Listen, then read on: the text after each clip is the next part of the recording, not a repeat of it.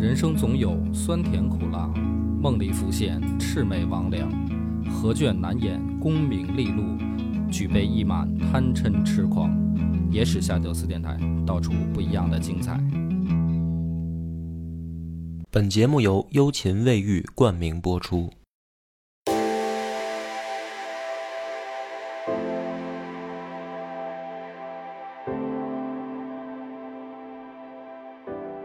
大家好，欢迎收听夜夜市下酒，我是主播恶把波和相亲有话说的主播，张天健，然后还有我们社长老袁哎，我是老袁。啊。今天呢，为什么是我们三个来录呢？也是忘了张扬这个电台叫相亲有话说啊。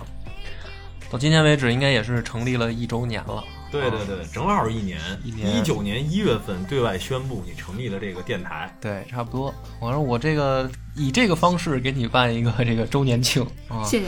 就是再再再给你导一次流啊，因为我觉得可能好多听众已经从呃野史下酒这边去到相亲有话说，也作为一个子栏目听哈，我 发现好像两档栏目并不相关，是吧？但是反响还不错哈，嗯，还好。据说是现在没人骂你了，对我很焦虑，很焦虑哈。为什么没人骂我了？嗯不是，据说你那办卡率直线上升，是吧？啊，嗯、那倒是。这一年办了几张卡啊？因为听众来找你办卡的，算过吗？嗯、有个二十来人左右这样，哦，那那还行啊，那不少了吧？应该算不少了。不少啊，这就知道为什么网上没人骂你了，都转到线下来骂来了。再接再厉，再接再厉。嗯，所以我觉得张扬这一呃，从做播客到现在为止，其实进步还是很明显的。谢谢谢谢承认啊，尤其是没去你那台听的，对，就是在光在我这儿听的时候，就对比咱们上一次嘛。其实在我这儿录两次，我发的应该有一期就是小红娘那一期，嗯还有一期是聊盖茨比那期嘛。嗯其实那也是你的那个节目的那个内容。呃，到今天这个，觉得可以听听张扬有没有进步。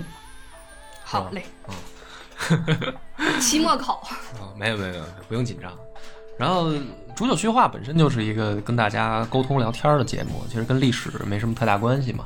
啊，就分享一些我们最近的想法啊，然后电台的动态啊，以及聊聊呃我想讲的故事吧。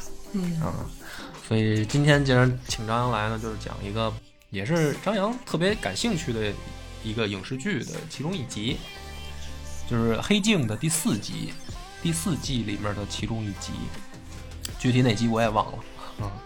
嗯，这情节我可以复述一下，所以咱们就先听听这个故事啊，因为我估计可能好多人没看过，嗯，现在翻墙也比较费劲，对，看过的也不妨再听一遍吧，是吧？可能也都忘了上一集的事儿。就这个故事其实是先点一下题啊，它讲的是人类的这个爱情嗯，啊，什么是爱情这么一个事儿。我再具象点儿，我觉得就是怎么谈恋爱。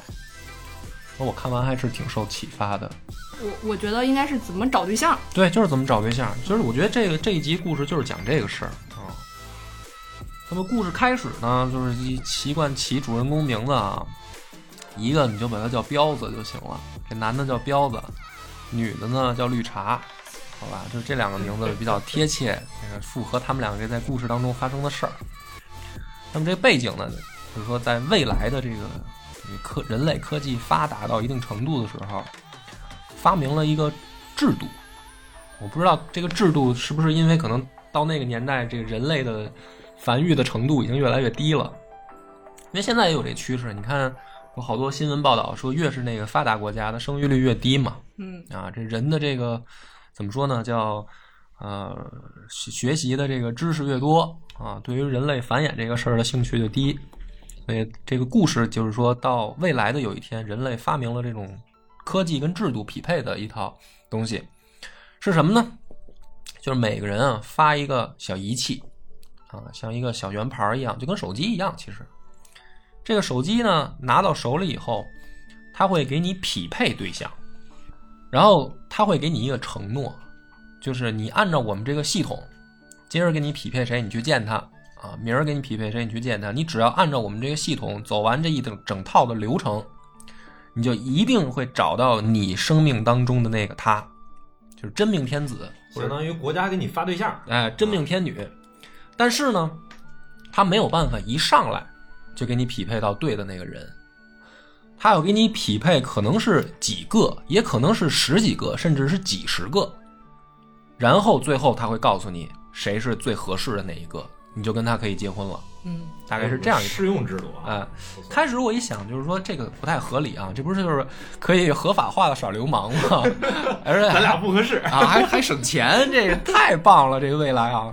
但是后来一想想呢，其实也有它的道理，就是你看我们现在生活中去想，就是每一段恋情其实是给你一个成长的过程，就通过跟不同的人交往，然后你会发现自己真正想找的人是什么样的，就更知道自己想需要的那个人是什么样的。但是呢，有很多人他可能幸运，他一上来就碰着了。你说第一段恋情正好找这个就是合适的，但是大部分人吧，我我没有什么官方统计数据啊，我只是一种个人感觉，就是交过几个以后啊，也吵过架，也闹过分手，也打得鸡飞狗跳之后，然后你再找的时候，你就更知道我想找一什么样的。比如有的人一上来就是说想找漂亮的嗯，就像你，啊，那后来后来可能发现漂亮的事儿多呀，对吧？招花惹草的这个有一堆烂事儿啊，有的时候不不小心喜当爹啊什么的，这也挺头疼的。有的人可能就是说找这个啊工作稳定的，对吧？但是，可能发现工作稳定的缺少生活情趣，对，啊，就没什么意思。就是你每一段恋情等于都是从上一段当中吸取教训，然后你就知道什么是真正适合自己的。我觉得好，大部分人应该都是这样嘛。说那一上来就一见钟情，然后初恋就天长地久的，我觉得这个就是属于中彩票了啊！这你这辈子是老天爷太喜欢你了，给你直接匹配上了。所以这个系统就是我觉得挺合理。看到这儿，嗯啊，就系统给你安排好，国家给你匹配，让你经历不同的人，然后最后告诉你谁是最合适那个。然后他在这一个整个系列的这人的见面成长当中，他其实也就趋向于真正合适自己那个人了。那么回到这个彪子跟这绿茶的故事呢，就是他们俩在这个匹配系统匹配上以后，第一次见面。嗯见面以后呢，其实两个人都挺有好感，哎，这个彪子心里偷着乐，这个小绿茶呢也挺高兴，就觉得哎这男的是吧，挺羞涩，很对胃口。嗯然后这个系统呢就显示了一个时间，就是你们这一次约会的持续时间是二十个小时。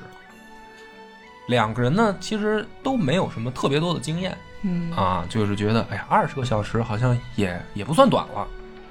对吧他好像有点遗憾的意思。嗯，有一点儿吧嗯，但是呢，毕竟是第一次嘛，对，就觉得二十个小时在一块儿，还有点害羞，是吧？这个去一块儿住的时候还还没好意思，这个直接就上真刀真枪的那什么，挺腼腆。挺腼腆，拉着手手拉手睡一晚上觉。啊，你说说都这这没人信，都这这这，搁现在的话，反正故事里边就这么拍的。第二天呢，等于就是二十个小时一过，两个人呢，虽然心里能看得出来啊，演员表演的不错啊，就是有点依依不舍那劲儿，但是呢，也觉得说这个，嗯、系统匹配的说这不是我最合适的人嘛。他们就说咱们再看后面，没准更好的 啊。这个你看第一次都都这样了，下一次肯定有更好啊。于是两个人就分手道别。那么这个故事的转折就在这儿就来了。这彪子呢，这第二次约会匹配来这个，一见面就就没感觉，就觉得这不合适。结果呢，一看时间，他们俩要约会一年啊！而且这个故事还挺逗，就是说，如果你不按照这规则来，马上就有这个 纠察队过来电晕你，然后拉到小黑屋就弄死。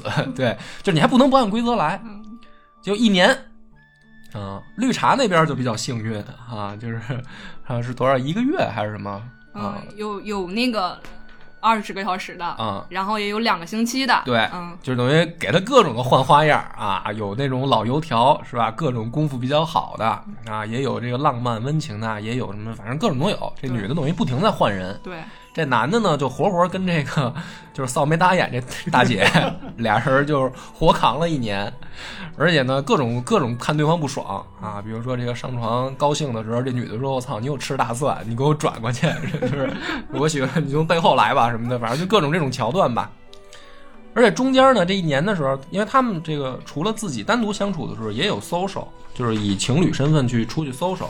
social 的时候呢，这个彪子还在一次别人的等于婚礼还是什么聚会上，又碰上这个绿茶了。嗯俩人呢，就是明显感觉得出来，看对方啊还是有感觉啊，尤其是彪子老偷看人家也眉来眼去了一下啊，眉来眼去了一下。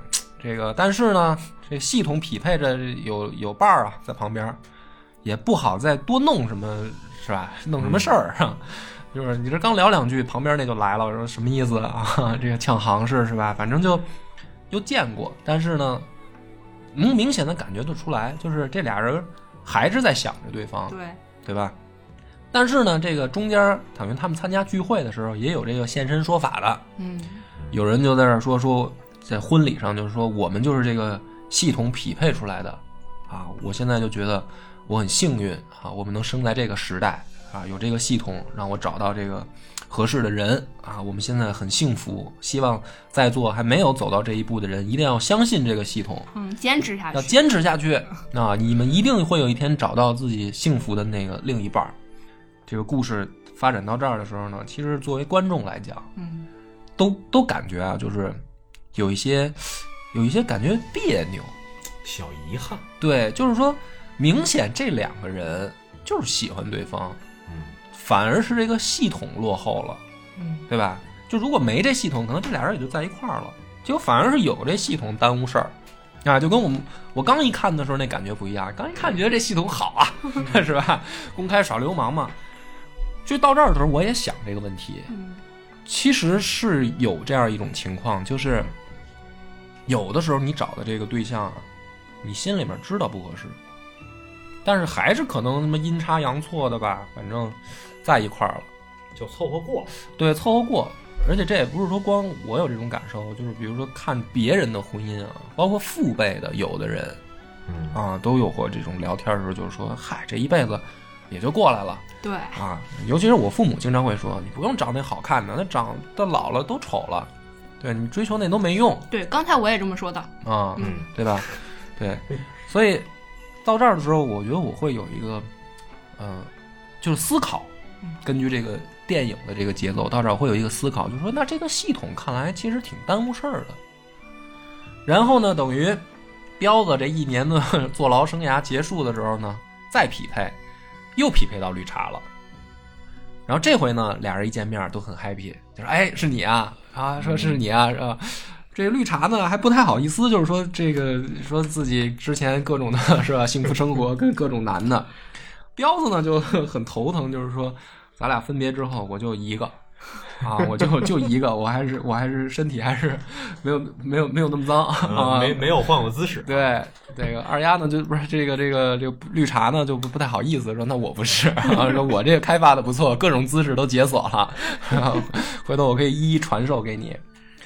然后到这儿的时候呢，俩人就商量一事儿，就是说啊，这回咱俩约会啊，咱俩谁也别看这个系统上显示咱俩这次约会时间有多长，嗯，就是把这个事儿忘了啊，因为我觉得这个就像什么呢？就像比如说，你要是突然有一天知道你哪天死，你这个后面的就过不好了，哎，真是是不是？对，嗯对吧？就比如说咱现在都不知道，我觉得我还能活到七十，我还活到九十，咔给你一数啊，比如你就活了可能六十啊，你你死于车祸，都明明白白告诉你，然后时间地点都给你写上，嗯，你这后面这这这这三十年都都他妈过不舒服。你可能就绕着那地儿走了。对，你就老想就说，哎呀，我他妈还有还有三十年，过一年我还剩二十九年，就是我觉得人都是这样的，对对吧？他都有这种心态，觉得哎呀倒计时了对，那倒计时那几年不出屋了。啊。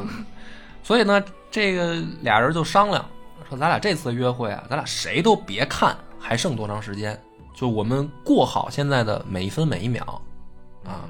等那个时间到了的话，那就咱们再说啊。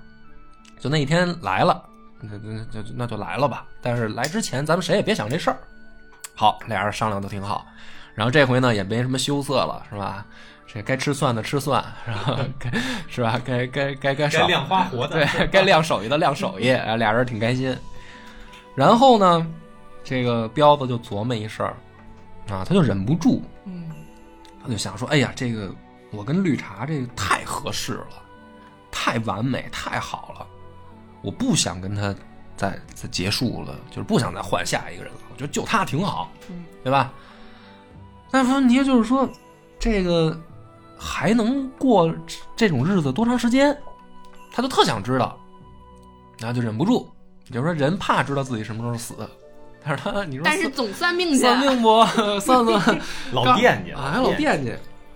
所以呢，有一天晚上，这个彪子呢没忍住，啊，跟这个厕所偷摸的把这个手机掏出来，一看，看上面一显示这个时间啊，是五年。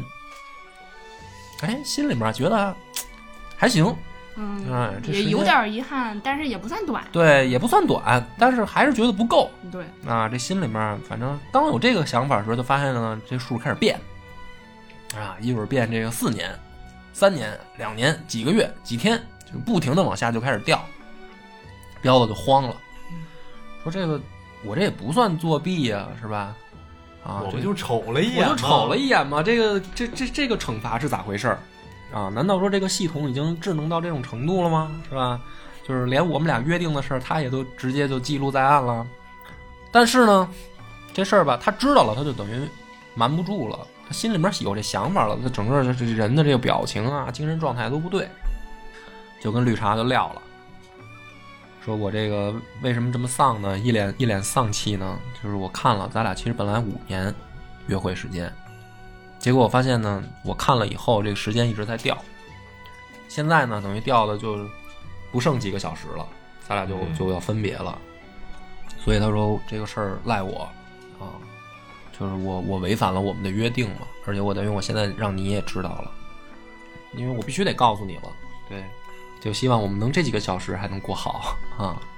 这女的肯定就特生气啊，就是说你这都相当于这等于叫什么违反了我们的约定嘛，是吧？就是说好了要天长地久呢，是吧？你这个说话不算数，很生气。但是呢，这个时间一到，两个人也得按照游戏规则办。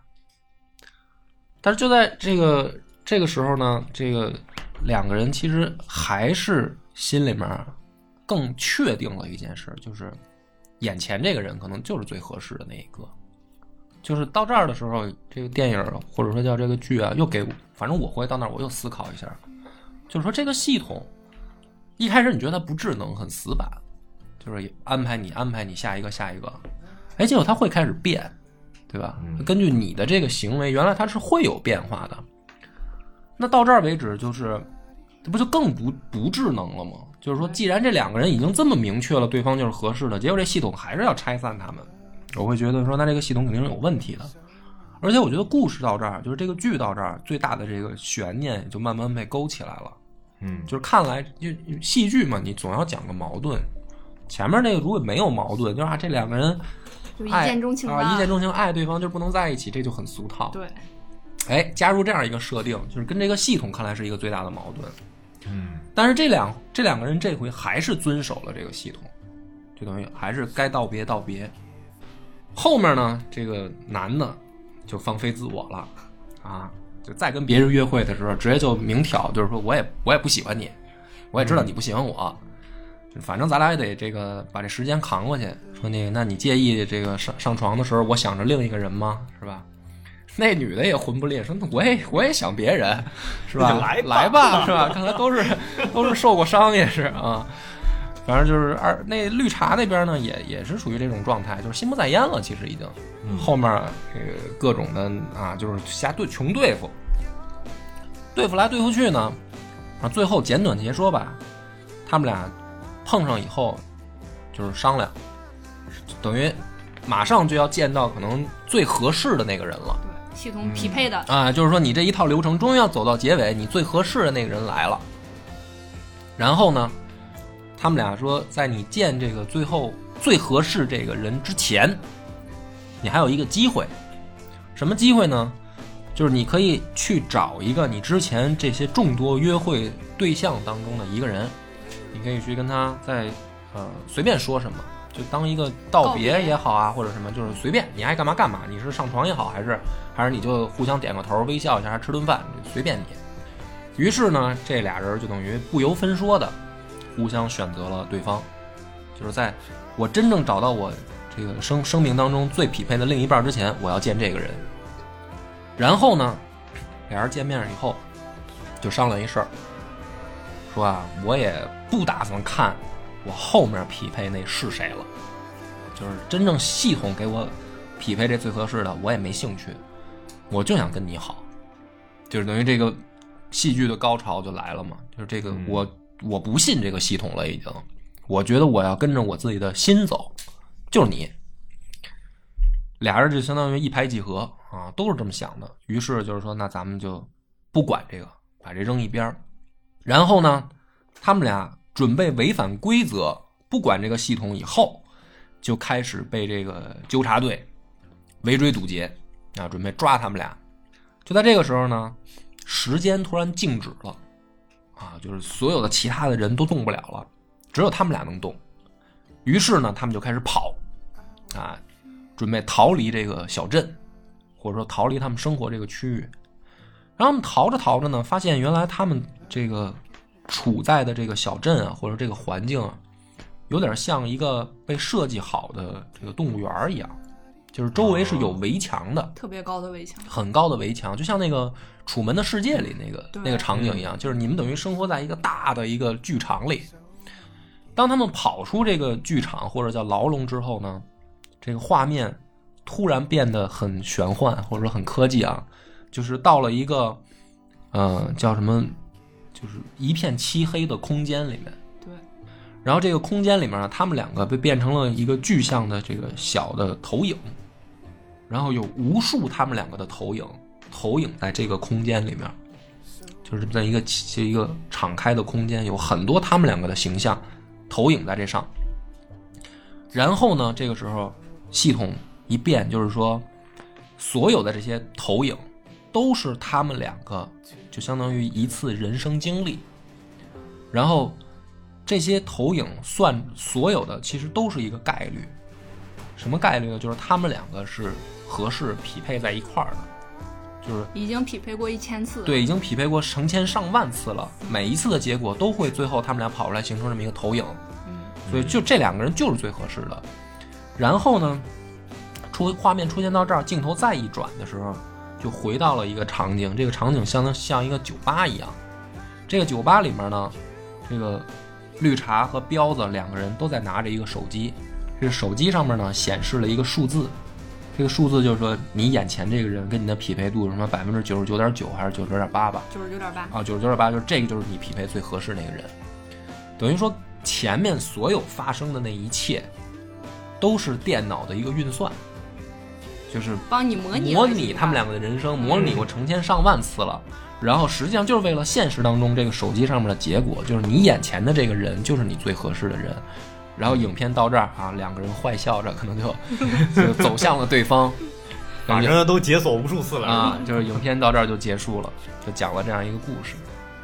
但是这个故事呢，我觉得就是，嗯，黑镜这个系列本身就是讲这种科幻故事啊，或者说以科幻为外壳吧，其实还是讲人性。对，其实是个近未来的事儿。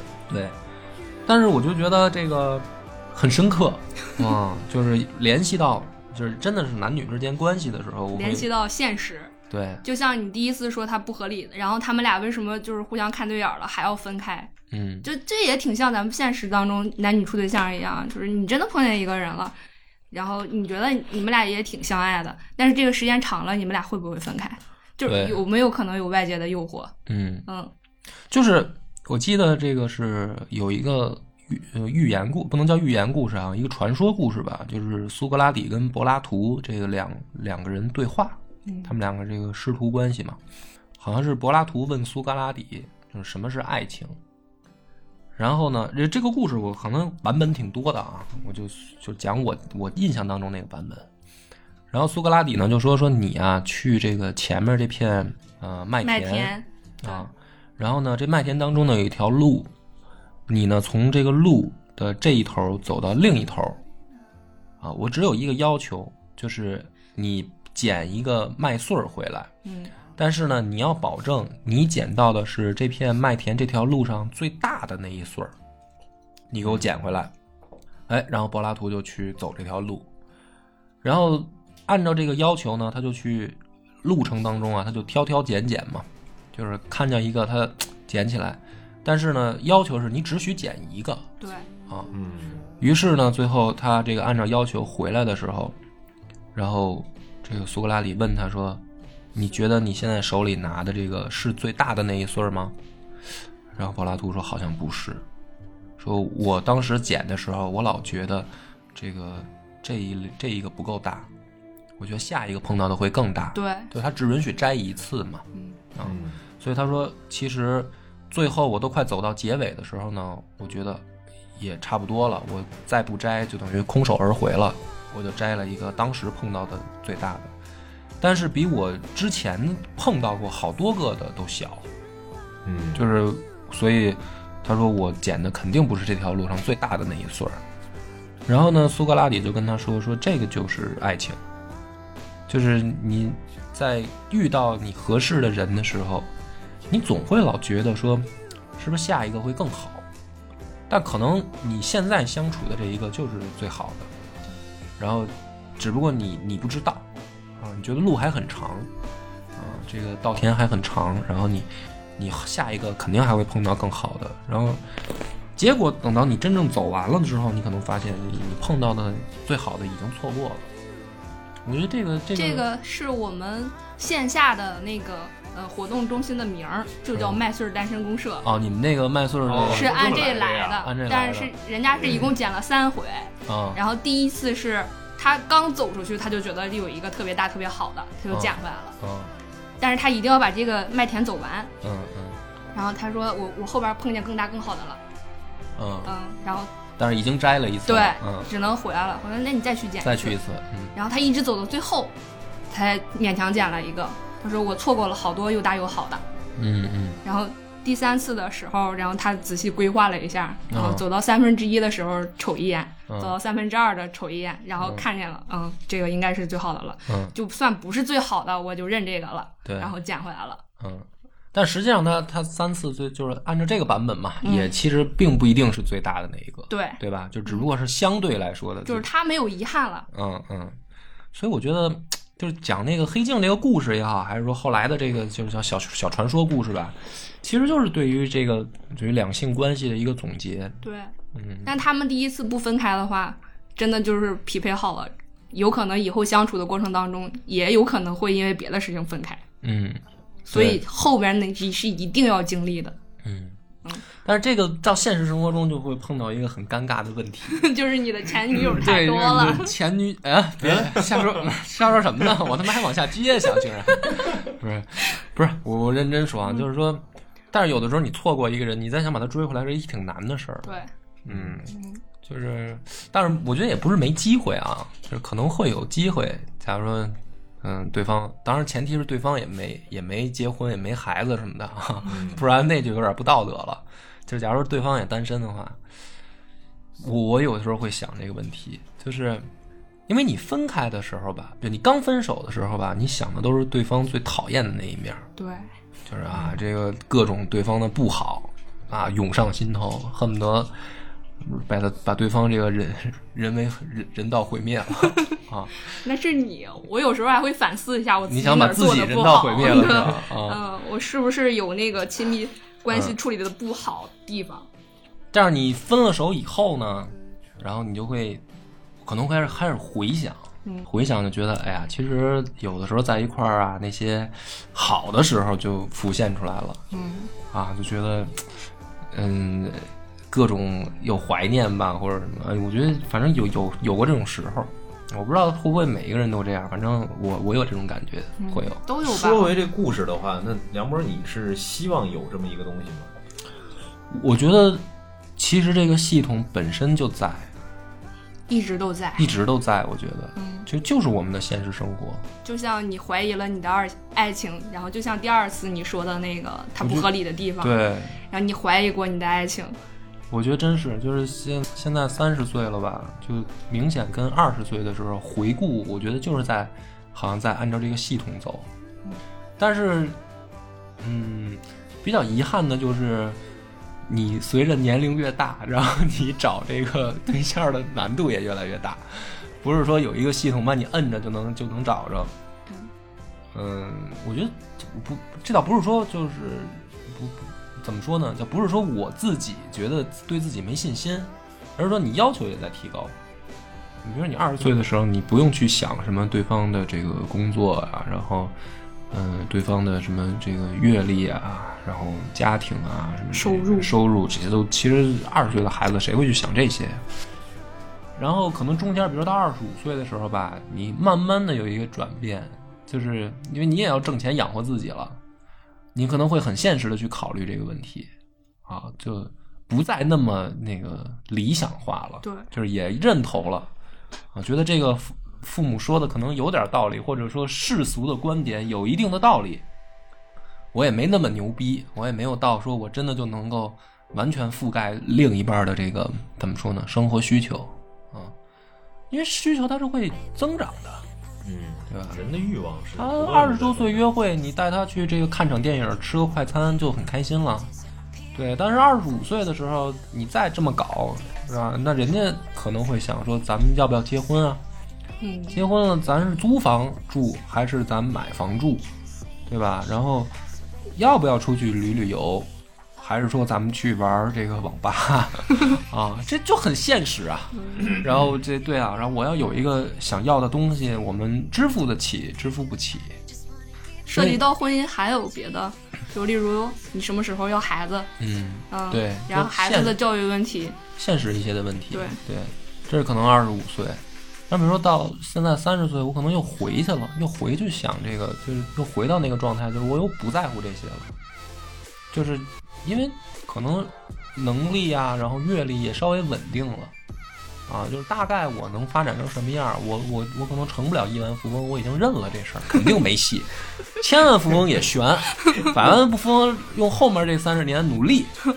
但是二十岁你不这么想，二十岁你说那没准儿我将来成就一番自己的事业，是吧？小目标先定一个亿，一个亿的，这这怎么不可能？我还年轻，各种各样的可能性在前面等着。那三十岁的时候，你可能就没有那么大的这个胡二十思乱想岁的时候还是有机会成为扎克梁波的。啊、对，嗯就是但但现在呢，你可能也会想，就是说，那我我我肯定没有办法那么牛逼，但是我肯定也饿不死啊，就是我该有的正常的生活我能够维持啊，问题不大啊。那这个时候我再再去想说找另一半的时候，那我就是说找一个可能想法上更接近的。有的时候会想想说，其实前女友合适，就是对，对对对，但但是但是但是他错过了嘛，嗯，对，所以当初要不是那么倔强的话，是吧？对啊，就是当时我觉得就是杂念。嗯，啊，对，我觉得修行当中有有一个这个有一个说法叫观嘛，就是观是什么呢？观想你自己的念头。哎，这老袁应该知道吧？在打坐的时候，就如果有杂念应该怎么办？观自在，观自在，对，就是我也是，我也是偶有所感啊。我听人讲过这个事儿，后来我自己试了一下。什么叫杂念呢？就是你控制不了的想法。这种想法就是当你静坐的时候、打坐的时候，然后它会不由你控制的产生在脑海里的一些想法，实际上就是杂念。嗯，就我们生活当中所遇到的人和事儿，其实都会给你一个心理上的这么一个投影、记忆。你忙的时候啊，你比如说你这个忙着赶公交车呢，你忙着打游戏呢，你这个你这些杂念呢会被忽略。但是等你静下来的时候，你就就静静着坐在那儿打坐的时候，你就会发现，我想什么都不想是不可能的，杂念会自然而然地浮现到脑海里。然后呢，这个时候你越是想灭掉这个念，就是你想控制它不想了，你会发现就是那个说不要想喜马拉雅山上的猴子，对，然后你就会发现你脑子里全是猴子啊。就是打坐的时候也会有这种想法，就这些杂念你灭不掉，你越说我不想，它越会出来。但是能做到的什么呢？就是观，就是它出来了，你就知道它在那儿，你就像观看它一样，让它，你就你想怎么着，你出来。比如说我我想这个亿万富翁的念头出来了，我就我就接着去关它，我不说那接着想吧，对，然后慢慢慢慢你会发现这个念头自己就没了，或者说它可能还在，但是它不重要不重要。嗯，为什么讲到这儿呢？就是我觉得恋爱当中有的时候，我现在会感觉有这个体会，我不知道讲成这样是不是已经很这个很懵了，很懵了是吧？嗯很很不具体了。但是有的时候我我会有这个感受，就是比如说你会你会观察另一半啊，你会有很多杂念。对，他怎么就这么不能理解我呢？他怎么就不能这个时候表现的你这还是精神层面的，我觉得还好。啊。还有很多那种细节的，就例如那个你上厕所不掀马桶盖儿，这样就是说马桶圈儿啊啊，然后你吃饭的时候吧唧嘴，对。你抖腿，啊。嗯，人家跟你说一回两回，然后你总不改，这嗯种，对，嗯，当着我哥们儿面不给我这个面子，对。嗯掉脸子啊嗯，你这吧那吧什么的。对，后来我想想，这些都是杂念，就是它不重要。你当时在那儿，你觉得它很重要，对，然后你你越是想不去想吧，它就越放大，然后你越放大吧，你就越想，然后这些这些乱七八糟的杂念全部最后综合到一块儿的时候，然后其实你可能这一段恋情也就走到头了。嗯，但是事后呢，想想就是说，这些杂念如果不重要的话，就是你到底还喜不喜欢对方啊，还在不在乎对方这件事儿上？对，然后他其实你就会发现这些杂念其实不重要，所以呢，就是每一次我觉得开始下一段恋情的时候，我就会去想，就是说我只能说让我的杂念变变少了。你比如说碰到下一个姑娘，我我这些细节的事儿我经历过了以后，我觉得这不重要了。是吧？你想买包，我买得起就买吧。啊，那个你你不歇不是不做家务，不做就不做吧，我也不做，咱们请个小时工吧。对，或者就是就这些事儿，我觉得不重要了。这就是我觉得的变化，而且所以我觉得这个系统就一直存在。嗯，然后就是我可以说说，作为一个作为一个过来人，对，你结了婚有了孩子嫂子不听我这节目了是吧？今天不是刚问到说这系统这事儿啊，其实我的理解啊，嗯当然是我个人的理解，我觉得其实这个系统是人的心魔。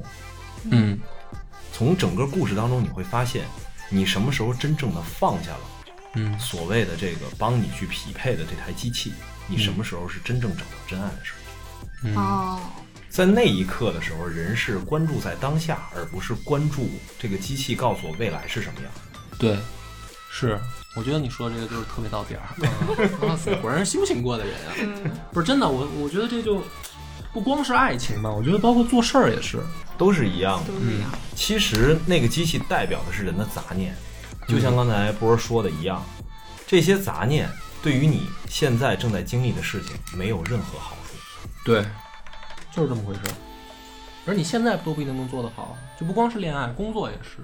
对，对你越有杂念的时候，你越反正做不好眼前的事儿，然后你越什么都不想，就也不是叫什么都不想，就是你能抛开杂念或者说观杂念的时候，你就真正自在。你自在的时候，你做什么事儿其实都能够叫什么事半功倍。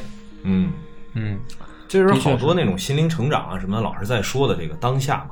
嗯，我觉得其实当下这个事儿，在这个故事里面体现的还挺不是，但是让他们那么解释吧，我就觉得有点鸡汤。哎就是为什么我很讨厌那个东西，不是没听过，但是我我后来后来一想、这个事儿，我就换一套解释方法。啊。比如说，我就想这个王阳明和曾国藩，嗯。咱们就举说这两个人吧，比如曾国藩吧。曾国藩呢，他就是说我这个做，因为曾国藩大家如果稍微了解的话，都知道他是那种笨人，就是他是属于那种当年科科科举考试，他那个文章被人贴在那放榜以后啊，被人贴在旁边当反面教材的。说他妈的，咱们咱们县写的最差的就是这孙子，大家以后都别照他这写本写不是，我怎么听你这有影射呀？啊！这个做播客的最 最底线了是吗？你哎哎，别别瞎联想，我说的是曾国藩嘛，这是真事儿啊。他自己最后这个，也就是等于也拿出来吹过牛嘛。对，那挺瞧得起我，不是他吹牛是什么呢？他说，其实我正是因为笨，所以我才能做得好。就是为什么呢？他说哦，我我这一回这个文章写的差，对吧？已经明显到这种程度了，嗯，那我就知道我怎么改。然后我就把眼前这个事儿做好，所以他就考了好多次试，啊，然后最后终于就是等于厚积薄发了，就是我就这基本功打得倍儿扎实啊，人家都是人考什么童生这个秀才，人一就过了。马上人就准备往接着往上考，他这个恨不得每一个考试都千千锤百炼，复读复读好几次，所以他基本功特扎实。但是当他真的走到朝堂的时候，不管是性格，还是他的学识，还是他的这个为人处事，他已经找到了自己说，就是说我以天下之智拙胜天下之智巧，就我就关注眼前这事儿怎么解决它，然后我就一个一个问题我解决过去。说你看这个是曾国藩他领悟出来这东西，然后巧不工啊。对，就到最后，比如说他这个去打太平天国也是、嗯打仗嗯这么大的事儿，嗯最后老爷子也就是特别特别骄傲的，也不能说骄傲吧，就是最后就是说，啊，结硬垒打呆仗，嗯，就是太平天国这么牛逼是吧？这个这么现在闹得这么欢，谁来都弄不住，我来怎么弄呢？我就是啊挖壕沟，给他圈在里面，困死他。嗯，他就这么打仗，所以大家就是历朝不是不能历朝历代了，就后面的这些评论家都说这曾国藩根本就不懂兵法，对吧？但是人家就靠这一招，人家就最后把太平天国弄在那儿了。然后最最近不是也在讲这个剿捻军的那个挖了个坑，后来我回头我填啊。然后这个包括王阳明也是，王阳明提出知行合一以后，嗯啊，那然后面临着不同的人、不同的这个抉择，那有的人可能聪明，有的人笨，啊，事情有的人这个复杂，有的简单，怎么办呢？就是我就就事论事，啊，我就眼前事，我该怎么做我就怎么做，我怎么做的标准是什么呢？就是我的心，我心里面觉得这件事是对是错，我就按照这个标准，我不按照世俗的标准。就是你看这两个都是怎么说呢？叫中国最后的接近圣人的人了吧？嗯也不能说叫接近圣人，我觉得这就是中国最后一个是明的，一个是清的嘛，最后的两位圣人。但是你发现他们做事儿的这个最后的道理其实特简单，就是刚才说那个，就摒除你心中的杂念嗯，啊，别想那么多乱七八糟的，你就把眼前的这事儿做好，就波哥，我觉得你现在说的也偏向于鸡汤了。是吗？对，嗯嗯，我对，我就拉回来说点俗的，对我之前看过一个小说，就是有一段时间特别流呃迷那个刘慈欣，但是这小说叫什么名儿我忘了。然后那个小小说，它里边有一个机器，就是时间可以快进，嗯。但是不能不能放慢，嗯。嗯，不能后退。嗯。然后这个这个小男孩呢，就是十多岁的时候，然后觉得时间过太慢了，就是考学太难了，然后不想不想度过这段时间，然后我就快进，嗯。快进，然后就大学就毕业了，然后就工作了。嗯，工作之后，他发现那个，嗯，工作上班也挺累的。，对也挺累的，然后谈恋爱太难了，嗯。嗯，特别讨厌这段时间，然后又快进，嗯。然后快进之后他就已经结婚生孩子了，嗯，我也不知道这块怎么写，反正就是那个他已经结婚生孩子了，生完孩子之后，养孩子也累。对他又快进，嗯。然后他发现一个特别大的灾难，就是说他这一个几呃年迈的那个老人，然后他心里住了一个特别年轻的灵魂，嗯，然后但是他他这一辈子都快进了。对 对对，嗯他就想跑想跳都不行嗯啊，得特别小心的走路，因为他特别容易骨折。嗯然后他就开始反思这一辈子，嗯，都跳过了。都跳过了，所有重要的时刻都跳过了。对，嗯，然后再拉回谈恋爱这个事儿，嗯，就是就我给你接着吧。嗯，就我现在谈恋爱这事儿呢，我也我也想明白了，对吧？我就直说脱了啊对我就去张扬这儿办了一卡，交钱了，已经交钱了，就就在一个小时前是吧？没有杂念了。对我现在没有杂念了，就是好好谈啊，好好找啊。你该经历的必须得经历。嗯，你就是那系统，到时候你给哥安排上，啊、安排。但是我不挑，我能见着好的我就不不不，对我就就他了。想明白了，这是当然开玩笑这么说啊，但是这个还得找好看的，我知道。啊，是你得你得给我找好看的啊，对。然后为什么聊到这儿呢？就是就是这一期节目的重点就来了，第一个等于帮张扬这个电台做一个推广对，啊。我终于把梁博这张卡给拿下了，嗯，嗯，经历了一年之久。是对。那么第二个就是也是快到这个呃年关了啊，为什么老袁今天来录？对，这个目的也很明显，就是大家过节回家，要是有个什么喝酒的局啊，得拎两瓶好酒嘛。啊，对对对，我们这个酒保证品质，保证品质啊、现在反馈都还不错。嗯嗯，这个大家都觉得这个还是有复购的啊。对我我在当客服嘛，就很多人都说自己已经买了三四瓶、四五瓶了，嗯确实是喝着不错。嗯这个我我有好多会员都是从这儿成箱搬嗯。哎，不是我啊，挺佩，我现在反而也挺佩服那些带货的。你像我这个卖个货吧，我前面得铺垫四十分钟，我才敢进入正题，我怕人骂我水，你知道吧？呃，到现在呢，大家也听明白了啊，这期节目的重点其实在这儿，这这确实就是带货来了。不是我们干不了李佳琦的事儿，对吧？哎，但是我觉得这也有区别，人他们那种带货都是等于别的人的货，我们这个就是带自己的嘛，这个我们自己的牌子自己生产的东西。其实我觉得跟你的个人个性也有关系。嗯嗯，你你像我卖卡，我七七都说，嗯嗯，我然后我现在还兼职卖大米，我七七都说，你就是特别不好意思说。嗯，对，就是 不好意思挣钱的那对。你这个也想挣，然后又不想 说就含羞带臊的、半推半就的，对对嗯，有点文人情节嘛。对，有有点就觉得自己沾了铜臭，好像就不那么圣洁了。臭架子，这现在要要放不放的，还还得端会儿。然后这个当然也感谢一下那个那谁嘛，幽幽琴卫浴，对，这个每年给我们赞助啊，就是我觉得这个就是挺对不起他的。因为其实推广力度不够，对对对，所以到这儿呢，我也好好重点的强调一下，这个我们每一期节目的开头那冠名“优琴卫浴”啊，大家要是有这个家居方面的需求，可以去搜一下，在淘宝他们旗舰店“优琴卫浴”。感觉今年野史下酒这个发展还是挺快的，嗯，这一年跟着老袁这个，嗯，主要咱 播客公社这个势对力起来，哎，对你这个接的好，这个嗯这播客公社这也是一个重点，对，嗯现在社员已经三位数了啊啊，这个还是挺挺欣慰的，真的是一家一家谈下来的。是，而且聊这个其实不是跟大家没关系，大家可以去关注这个播客公社的号嗯，啊，播客公社号也会发好多好多节目，里面也有我录的。我现在掰着手指头数数，我他妈录起码三档节目了，其实，对吧？对，你看我自己野史下酒这个得更新，每周起码两期。嗯然后我有的时候去张扬那儿录，嗯对吧？张扬的相亲有话说，我也我也尽量参与。大家可以看看，就是另一面的波哥是什么样的对啊？那那个聊两性话题的，对。